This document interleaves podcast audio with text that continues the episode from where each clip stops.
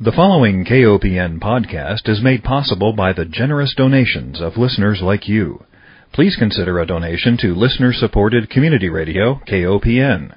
You can donate securely on our website at kopn.org. Hi, welcome to Food Sleuth Radio, where we help you think beyond your plate. I'm Melinda Hemmelgarn, a registered dietitian and investigative nutritionist on a mission to connect the dots between food, health, and agriculture and find food truth. And today I am delighted to welcome my guest, Mr. Mike Callicrate. He is an independent cattle producer, a business entrepreneur, and political activist. He is a native of Evergreen, Colorado. He earned a bachelor's degree in animal science from Colorado State University and later moved to St. Francis, Kansas, where he started farming and ranching. In 2000, he formed a value added meat company called Ranch Foods Direct. We'll provide a link to that for our listeners. This organization processes and markets high quality, all natural beef in Colorado Springs as well as over the internet. Now, since the mid 1990s, Mike has been actively involved in social and political efforts to improve the welfare of family farms and restore effective, publicly regulated markets. He was founding member of several farm advocacy groups, including the Organization for Competitive Markets. He was also a lead plaintiff in a case against the world's largest meat packer, IBP, which is now part of Tyson's Foods, alleging unfair and discriminatory marketing practices. He has won many awards and accolades for his efforts, including the Westerner of the Year Award from the Western Ranchers Beef Cooperative and the first ever Legacy Award from the Kansas Cattlemen's Association. Mike has been an advisor for the films Food Inc. and Fresh, and he is cited in several books, including The Omnivore's Dilemma and Fast Food Nation. He is revered as the go to expert for understanding negative consequences of trends in the modern meat industry. Mike, welcome.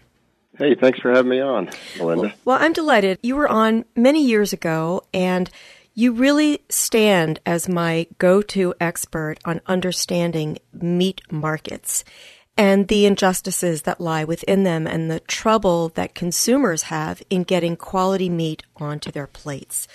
So I contacted you after hearing someone from the Cattlemen's Association speak about communication and media messaging, and he seemed to have a bit of a problem with Food Inc. And I thought, wow, that's a fantastic film. I wonder why people would have a problem with that film. And he said, well, it's because it makes people afraid of their food. And you and I both know that there are some foods that we would want to be afraid of.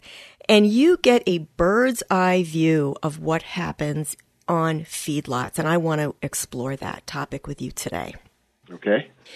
First of all, tell me, how did you get into ranching? What was it about it that made it your calling? I grew up in a family that had a lot of agricultural background, although we only had five acres south of Evergreen, Colorado, that we had our animals and eight children and gardens and everything you could do on five acres. But I was in 4-H and, and I had my sheep and my brother had his turkeys and we had we had horses over the years and, and various all kinds of livestock. And so I got involved in 4-H. And that sort of led a little bit to an interest in rodeo. And so I decided as I was in my high school years that I wanted to be a bull rider. And I was working in a local grocery store carrying out groceries and I ended up going to the rodeo and getting pretty excited about that possibility of being a bull rider, which led me into my college phase, which put me on a rodeo team and right on to Red Heath into his animal science class at Lamar Community College in, in Lamar, Colorado, and also onto a judging team that traveled all over the country. And Red Heath really inspired my interest in agriculture and, in particular, the cattle business. And so from Lamar, I went to Colorado State University and I got a degree in animal science and ended up from there going out to St. Francis, Kansas, where my wife's family is from. And I built my first feedlot in 1978, three years after graduating from Colorado State University. And so that put me into the business. And then my education really started. In fact, I go back to Colorado State University now and speak to student groups, and, and I tell them not to ever confuse animal science with animal husbandry. Mm. And they look at me kind of strange because these are animal science seniors at Colorado State University who have now been trained to go to work in this industrial model of livestock production or perhaps go to work for the big companies that are involved or and in fact control meat production in this country. And I think it's such a shame that we've lost this wonderful human resource, these young people, to the industrial side of the business. But I always encourage them don't be regretful that you have an education from CSU, but try to use it in a way that rebuilds a healthier, better, more regenerative type of a food system that serves the planet, the animals, and the people rather than just big business and, and returns on their investment. So interesting that you say that because it seems that we, and when I say we, whether it's consumers or dietitians who have been taught to educate consumers about their food supply, that we are largely influenced by the industrial model. And so we talk about modern meat industry. It's almost like to do anything but take the industrial path. It's less than modern. How do we show young students and people just getting into the market what the alternatives are to the industrial model and what's wrong with the industrial model? Yeah, I uh, built my vision of that alternative to the industrial model called Ranch Foods Direct here in Colorado Springs. And it was after I sued IBP for anti competitive practices, which became Tyson and really got blackballed from the market. I could not sell my cattle anymore. So I took a 12,000 head feedlot and turned it into about a 1,200 head operation, which included heifer development and other things, just trying to keep some semblance of cash flow going. But I realized that honestly, we don't have a pathway currently to the alternative for most people who raise livestock. If you raise any number of livestock, you do not have a market you've got to be part of somebody's supply chain, whether that might be Whole Foods or whether it's Tyson, Cargill, JBS, or Smithfield. Perhaps you're a contract grower, which is one of the most abusive places you can be at in today's agriculture. And so it's very, very difficult. We have to build the alternative, but we have to control the predators that are currently in the market that absolutely don't want that alternative to exist, and they will do whatever they can to eliminate any possibility of, of its success. And I'm talking about the construction of public markets. I love what John Ikerd talks about. The public really needs to own some infrastructure in the form of sort of a public utility to where now we can get animals processed, we can get them into a marketplace within a community with preference for local rather than disadvantages for local.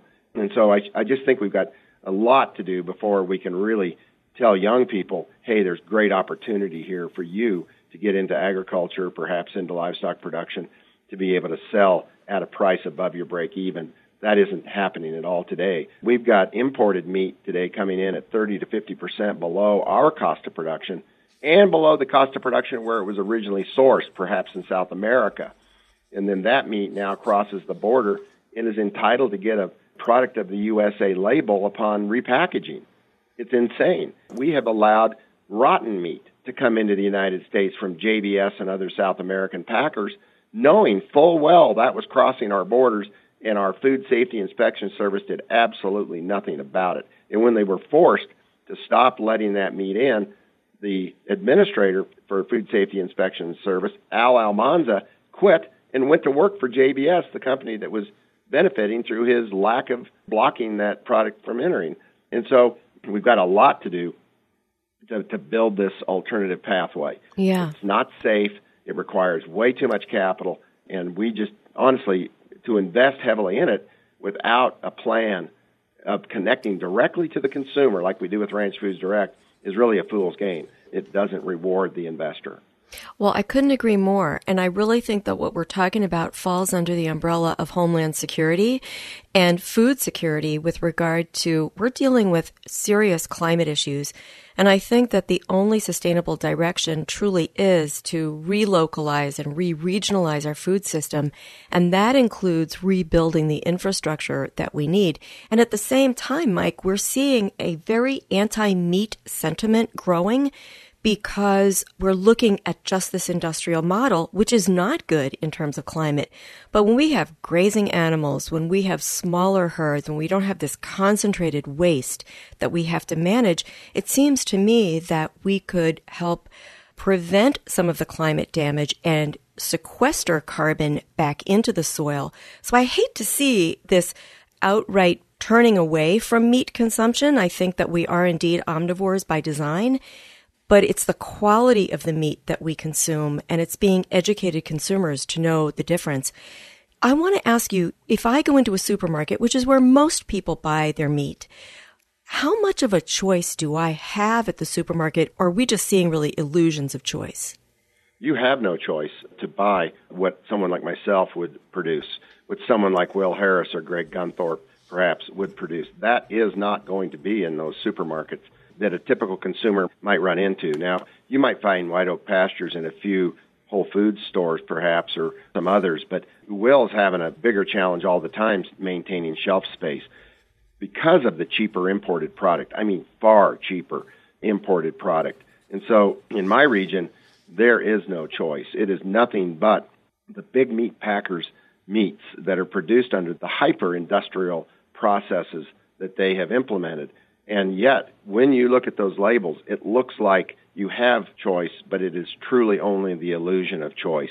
For example, in Colorado, we've got JBS selling what they call a local beef product under the name of Aspen Ridge. That product is right out of the JBS meat plant in Greeley, Colorado. We've got another brand that JBS produces out of the Greeley plant which is one of the biggest meat slaughterhouses in the world, owned by the biggest meat company in the world. It's called Gold Canyon. It's sold under the Shamrock brand. So the consumers are really being swindled. Consumers are not given the information they need, and they're becoming tired because they just can't figure it out. And we talk a lot about food fraud these days. It's never, never been worse. And one of the encouraging things that I've seen here recently, and I need to check on the status of the case, but in Florida, the Attorney General sued a restaurant chain for claiming farm to table on their oh, menus. Yes. When in fact that was not true and is not true. And so we got to see where that case goes. But there needs to be a lot more accountability. There needs to be a lot more truth in advertising. And there needs to be a lot better law enforcement around proper labeling. Absolutely. And I was so saddened when we lost country of origin labeling. You know, you mentioned how we import this cheap meat. And if you listen to the industry, what they say is, well, consumers need to be able to buy cheap protein. And I say, no, consumers need to be able to afford the kind of quality meat that they want to feed their families and still support the ranchers and farmers who are producing it. So I think we're really talking about a much deeper economic problem where people just aren't earning a living wage. But still, let's talk about this country of origin labeling. What happened to that and how can consumers tell where their meat is coming from when they go to the supermarket? Well, we never did get the country of origin labeling we wanted. We wanted it for all meats, regardless of whether you were eating it at a fast food place or whether you were buying it at a grocery store's retail market. We wanted it labeled clearly so consumers could make a choice. It ended up only being applied to meat at retail meat counters in the big box stores and otherwise. And so we didn't get what we wanted, but we had some semblance of it. Well, when JBS was working on getting the border open to Brazil and to South America, which they were able to accomplish under Secretary Vilsack, which would have meant a flood of cheap South American meat into our country, they knew country of origin labeling was going to be a potential barrier to them. So they got real busy politically and they made it happen. They got a repeal of country of origin labeling. And it's interesting to know the politics. The Speaker of the House, John Boehner, orchestrated the repeal of country of origin labeling through the House. Pat Roberts on the Senate Ag Council orchestrated it through the Senate on behalf of and to the benefit of, in particular, JBS, the biggest South American meat packer in the world.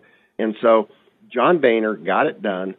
And right after that law was repealed and JBS was happy, John Boehner submitted his resignation from the House and the Speaker's position and was assigned to the board and took a seat on the board of the JBS Board of Directors. Wow. And so this is what you're dealing with. So it's beef and pork that were repealed, the others were left alone. On the pork side, we had WH Group that came in and bought Smithfield Corporation, our biggest pork processor. And it was in their interest that there not be labeling on pork. And so they were successful in getting that done on pork as well as beef. And so consumers and U.S. citizens don't get the laws that benefit them. They get the laws that benefit global corporations. Global corporations that search the world for the cheapest of everything exactly. and then import that into the highest consuming markets, which today is still the United States of America. Yeah. Let me take one moment, Mike, and remind our listeners that if you're just joining us, you're tuned into Food Sleuth Radio. We are speaking with Mr. Mike Callicrate. He is a farmer, a rancher, he is an advocate. He is on the board of the Organization for Competitive Markets and indeed was a founding member of several farm advocacy groups. Also, he has received the Westerner of the Year Award from Western Ranchers Beef Cooperative and the first ever Legacy Award from the Kansas Cattlemen's Association. When I first reached out to you, Mike, I had a bone to pick about recalls. I happen to sign up for all kinds of notifications whenever there's a recall.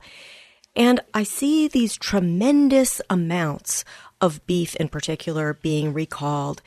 And I'm so concerned because I think not only of the waste at the meat level, but I think about the lost life of the animal, the grain, the grass, the water, the natural resources, the packaging, the fuel that went into producing this meat. And then we see these incredibly large recalls where meat is being either brought back to the store, being put in landfills. And I think we've got to stop this waste stream. And I think that the industrial model really contributes. If you've got a small producer and you've got a problem, maybe you, you lose some meat, but you don't lose tons of meat. Yeah, that's right. And the whole false economies of scale that was promoted to push industrial agriculture on everyone and industrial meat processing as well is also given us these massive scale recalls. And one of the problems you've got when you're running a chain at a slaughterhouse, killing a beef animal every eight and a half to nine seconds with inexperienced workers with high turnover rates and low skills is you get ingestive material, you get manure on the meat. And rather than slow down and do a better job of getting a good clean dressing on that animal, they're saying we'll deal with it in, with interventions like steam pasteurization, acid washes, various things that, that they try to do to kill those pathogens on the carcass, but they simply aren't 100% effective. And so you're seeing a lot more contaminated meat going through these big slaughterhouses. And the problem you can run into is they can catch some of this contamination at the slaughterhouse before it leaves and, and enters the stream of commerce. But if they don't catch it, it's a huge problem because they produce so much a, a tonnage of meat every single day through these plants. We had a 20 million pound recall at the Conagra plant in Greeley, which is now JBS, clear back in 2000, and it was months before they finally accepted where that meat was coming from. Even though they had been told precisely which plant it came out of, USDA was refusing to listen to John Munsell in, in Montana, who had traced his contaminated meat back to the Greeley establishment. And so we have a government that is really in bed with these big meat packers.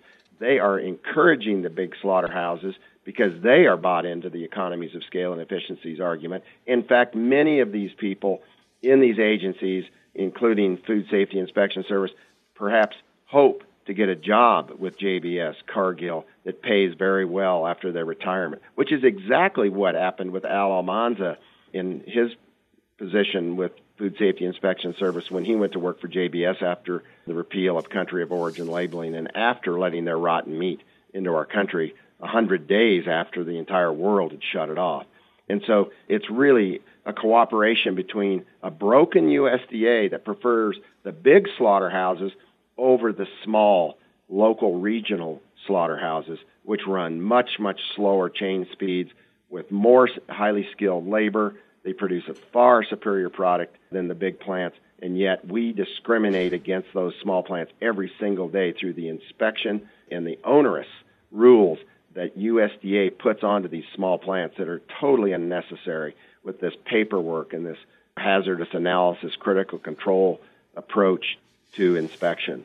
And hmm. meanwhile, we're taking inspection out of the big plants and allowing them to self inspect, and we're concentrating even more scrutiny and being even more onerous to the kind of plants that would best serve the public, that being the local regional type plants that are almost non existent now. Yeah. So I also want to talk about what we can do because you've got a great newsletter. It's called the No Bull Food News, and we'll absolutely provide a link to that. We want to have a link to ranchfoodsdirect.com so that people can stay up to date on these issues.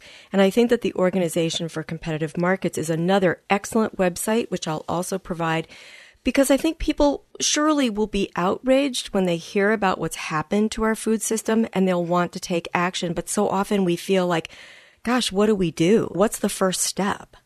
Right. I'm glad you mentioned the Organization for Competitive Markets. We formed that organization 20 years ago, and we've fought as hard as we can for competitive markets. And I love what Elizabeth Warren said this week on her town hall on CNN when asked about self sufficiency or in regards to this word about socialism and, and the guy was asking questions about competition in markets and Elizabeth Warren said, I love markets. I love competition, but we need markets that work. And she said, markets without rules is theft. And so the basis of the Organization for Competitive Markets is to maintain competition so that if you raise cattle, pigs, chickens, whatever agricultural products, that you actually have a fair market for what you're producing. And today, that market does not exist at any level. It simply does not exist. And in beef in particular, we've lost well over 30% of our share of what consumers spend for beef at the grocery store. And mm-hmm. when you consider that at the Walmart meat counter, that steer or heifer is worth $3,300, you know, that's a $1,000 a head that we have reduced the income by for ranchers and farmers that are producing our cattle. And at the same time, we're asking these ranchers and farmers to do more regenerative practices to sequester carbon instead of generating greenhouse gases. And these are the people who can fix our climate, and yet we have our foot on their neck, making them produce below cost of production and giving them no hope whatsoever of improving their farming and ranching practices to truly benefit the people of the planet. Mm. Yeah, I could not agree more. In fact, you wrote an article way back in January of 2013 in which you make that link between having animals that are well cared for and grazing and using them as a way to help heal the climate. In fact, I'm going to provide a link to this article. It's, it's, titled Pastured Animals Deserve Good Care and Good Nutrition, and it hits on everything that matter for public health and climate change. You also speak about when we give animals too much corn, what happens is that they require antibiotics. And I think that most of us would prefer to eat meat that has not been given antibiotics and hormones. How common is that in a typical industrial, quote unquote, modern feedlot operation? It's basically universal, and it's because of the method of production. Corn isn't bad, it's the amount of corn that we're feeding. It's a matter of whether it's a GMO corn or not. Feeding traditional corn isn't bad, but it needs to be the right balance with the right roughage content to where the, it works for the rumen and doesn't cause stomach upset and acidosis. And so to offset the acidosis issue with feeding too much corn, because corn is the cheapest ingredient on an energy basis, they started to use things like ionophores, like Rumensin and Bovatec, which are antibiotics. And the other impact of the acidosis and stomach upset of cattle that are fed too much corn or too many carbohydrates in their diet is you get liver abscesses. Well, mm-hmm. to address liver abscesses, they feed Tylan, which is a human use antibiotic. And so there is a very widespread practice, it's almost universal, that we feed low level subtherapeutic antibiotics to livestock that are fed high levels of grain in their diet, which is basically all the pork production in the country and essentially all the poultry production in the country and beef production as well.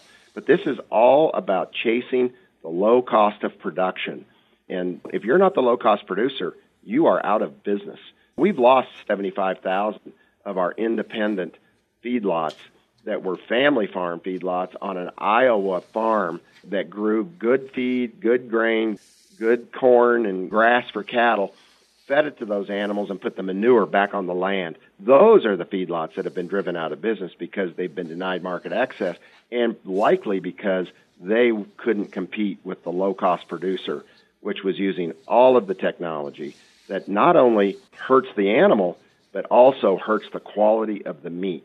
It reduces the tenderness, it reduces the flavor, it reduces our ability to digest when you use these aggressive performance enhancing drugs on these animals, in particular the hormones and the steroids.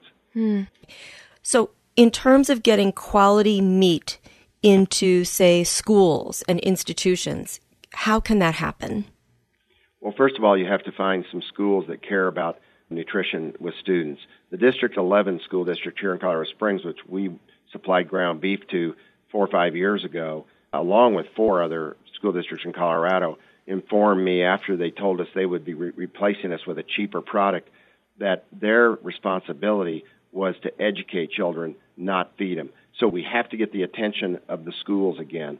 That is the school, in fact, that was leading the nation in the Good Food Project, which they gave up and no longer use. And so to get into the institutions is very, very difficult because the big food companies are saying they have just exactly what the small producers have, except it's cheaper. And so it gets yeah. back to the food fraud. It get, but it does provide the cover for these school districts that are always trying to save money. It does provide them cover for buying industrial product for the students. Mike, we just have a minute left. What's your last message for our listeners? I don't want to discourage people because I know it's really, really easy to get discouraged as we get more knowledgeable about our food system, but I want to encourage people to get involved politically, get involved at the local level where they live, to give farmers and ranchers access to the market. Support those farmers and ranchers where you live somehow, some way. We need a lot more public markets and we need a lot more help from the public in rebuilding this critical infrastructure to make sure we're fed well. And you've got excellent resources online. So, again, I want to remind our listeners that www.ranchfoodsdirect.com is a place where you can go for good quality meat. To learn about how to be more politically active, certainly the Organization for Competitive Markets, and also the No Bull Food News by Mike Callicrate is an excellent source. It helps keep me up to date. So, in closing, I want to thank our listeners for joining us. I want to thank producer Dan Hemmelgarn and the recording studios at KOPN in beautiful downtown Columbia, Missouri. And most of all, I want to thank my guest, Mr. Mike Callicrate. He is a marvelous, thoughtful farmer rancher, independent cattle producer, business entrepreneur, and political activist. He was a founding member of several farm advocacy groups, including the Organization for Competitive Markets. He has been awarded Westerner of the Year and the first ever Legacy Award from the Kansas Cattlemen's Association. He has been an advisor for the films Food Inc. and Fresh. He is cited in several books, including The Omnivore's Dilemma and Fast Food Nation, and he is my go to expert for understanding all of the negative consequences of the trends in the modern industrial meat industry. Mike Callicrate, thank you so much for being my guest. Thank you, Melinda, for the opportunity.